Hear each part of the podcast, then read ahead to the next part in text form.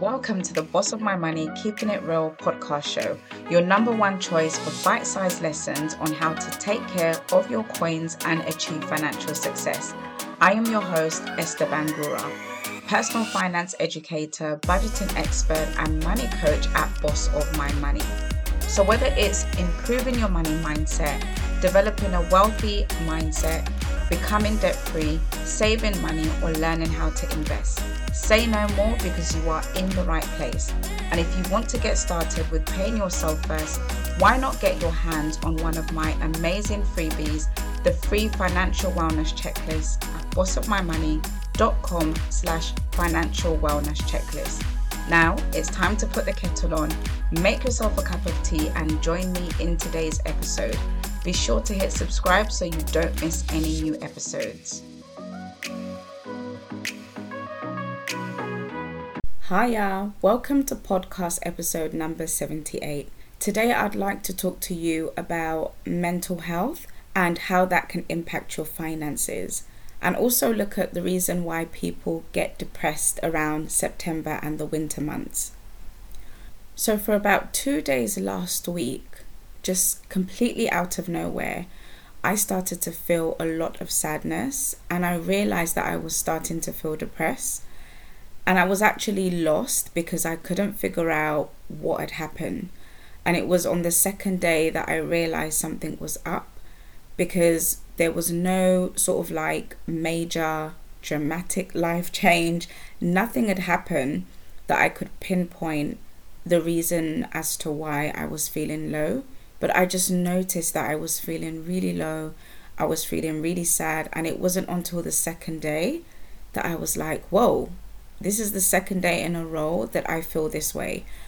And so just based on past experience, whenever I start to feel low, and if I notice that it's gone on for longer than it needs to be, especially where nothing has sort of happened that's caused it, I just generally feel low energy, I feel sad. Maybe my thought pattern begins to change, or the way I'm speaking begins to change. Then I usually, let someone know. And most of the time, the first person I'll share that with is my husband. So after having a conversation with him, I realized that I was feeling a little bit depressed, but I couldn't pinpoint what it was related to. I just noticed that I was sad. So I actually did a bit of research, and I came across an article published in the Cosmopolitan website, and I discovered that our brains have a reaction to changes in the weather. Now, if you know me very well, you know that I am not a winter girl. I can just about cope around autumn, but I'm definitely not a winter girl. But I've noticed that usually I don't the weather doesn't get to me until December, January, but I've noticed that it's starting to have an impact on me early on. And recently we've had a quite dramatic change in weather, where we went from like 40 degrees, summer, to now it's starting to rain. It's more cloudy, it's more sort of gloomy. I've had to wear like a light jacket a few times going out. And so having read this, I can sort of relate to it, that I'm actually not an autumn or winter kind of girl.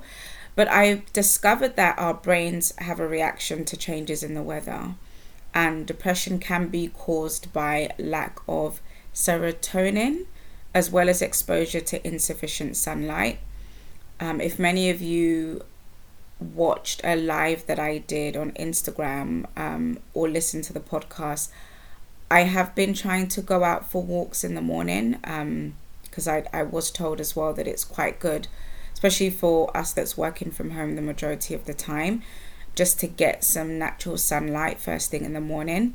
And I did notice that particular week that I was feeling down, I hadn't been out. I did go out, but I went out later on in the day when like the sun was starting to go down. So after recording this podcast, I definitely want to get back into like just having a 10-minute walk around my neighborhood before I start work. So we tend to feel a little bit sadder in the autumn season, and as the season changes, it will likely impact our mood as well as our mental health. And it actually has a name, so it's a condition known as Seasonal Affective Disorder. And I actually went on the mind.org.uk website, and they have a really, really good article on what is Seasonal Affective Disorder, SAD. And it's a really good article. Definitely stuff that I can relate to is mentioned in there. And like I mentioned, it really is just a change in weather. But I think it's also important to kind of know when we're sad, the difference between being sad and the difference between being depressed. So usually depression is a low mood that lasts for a long time, and then it starts to impact your everyday living. So if you notice that your mood has been quite low for some time and it begins to impact your everyday living, then it could be a sign of depression. So for example, if you're like finding that you're feeling sluggish and you're struggling to wake up in the morning, or your morning routine has been impacted, then it might be a sign of depression.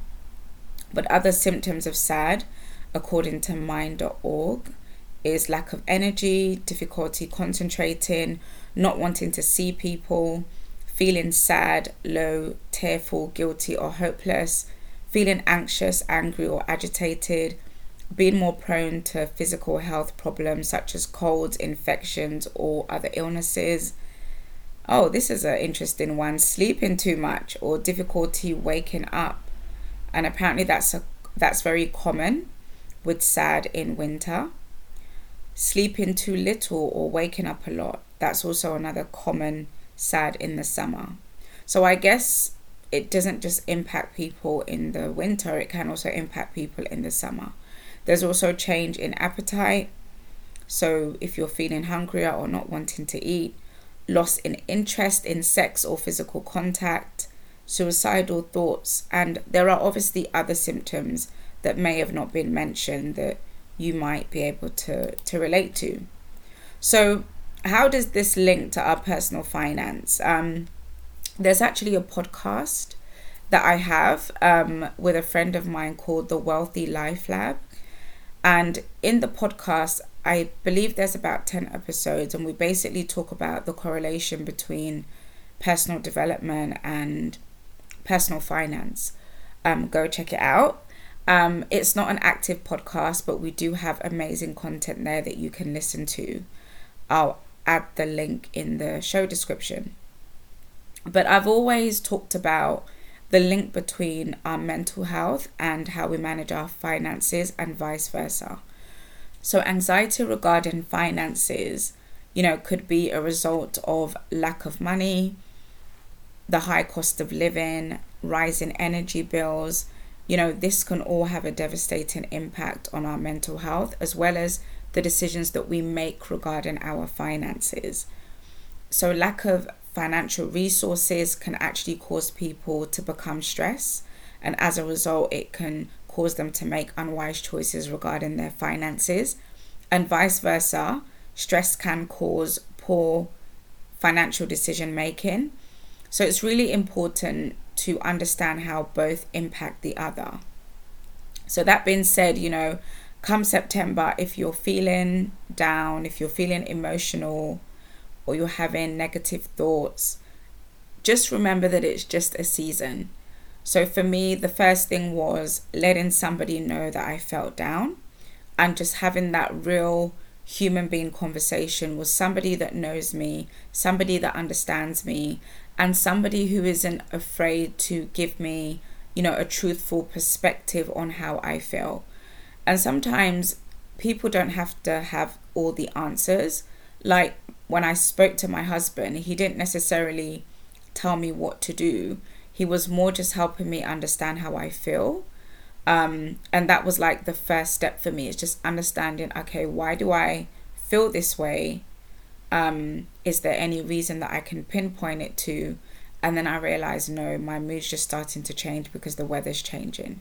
So that just basically meant that, okay, Esther, you need to start adopting, you know, your autumn winter routine a bit early to kind of keep your mood up and not feel down. So I have started to go back to my sort of autumn winter rituals that I normally do just to help keep my mood positive, you know, staying active and things like that.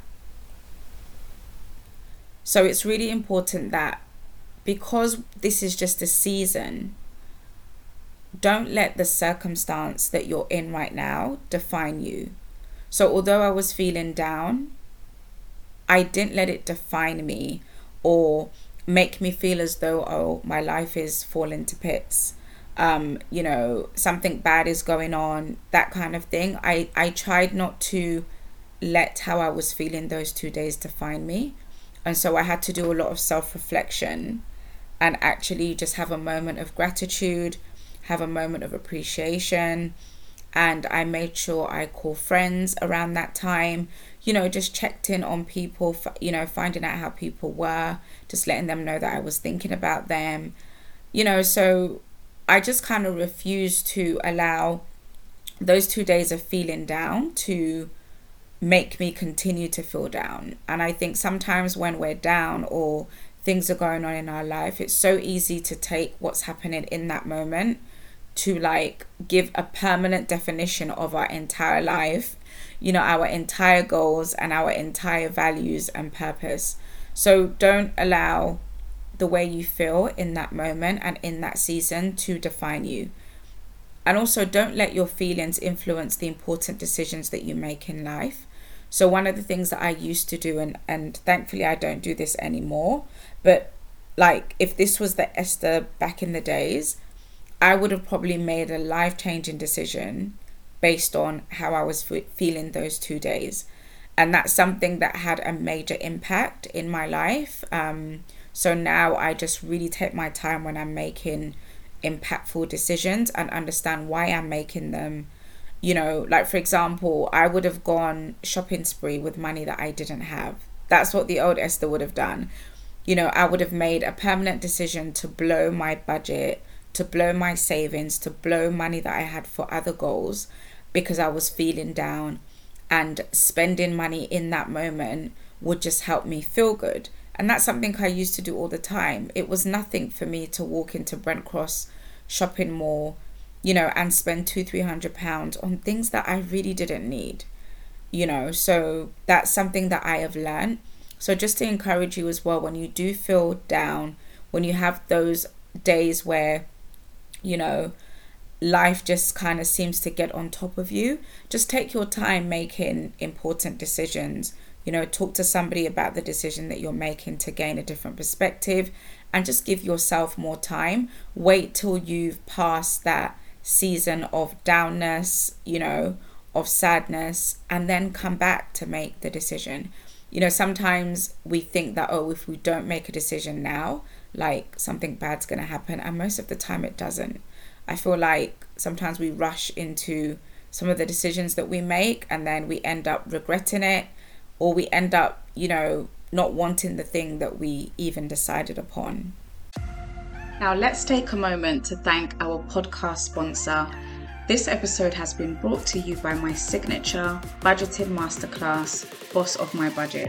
If you are struggling with your budget, it's probably because no one has actually sat down with you to show you how to budget with your own numbers. That's right. How will you know if you're not shown how? You might be feeling frustrated with your budget and you want to finally create a budget that works for you and one that you can easily stick to without having to force yourself or giving up all your wants. I have a unique budgeting technique that I use for my own personal finance and that I also teach my one-on-one budgeting clients. And it's for anybody who wants to successfully create a budget that they love and that they can use as a tool to pay off debts, save money, and spend money guilt-free on their wants. This is a one-time budgeting masterclass, and it's the only budgeting masterclass that you will need if you are serious about becoming the boss of your budget. So head on over to bossofmymoney.com mindorg.com/bossofmybudget, where you can book your one-on-one budgeting session with me today.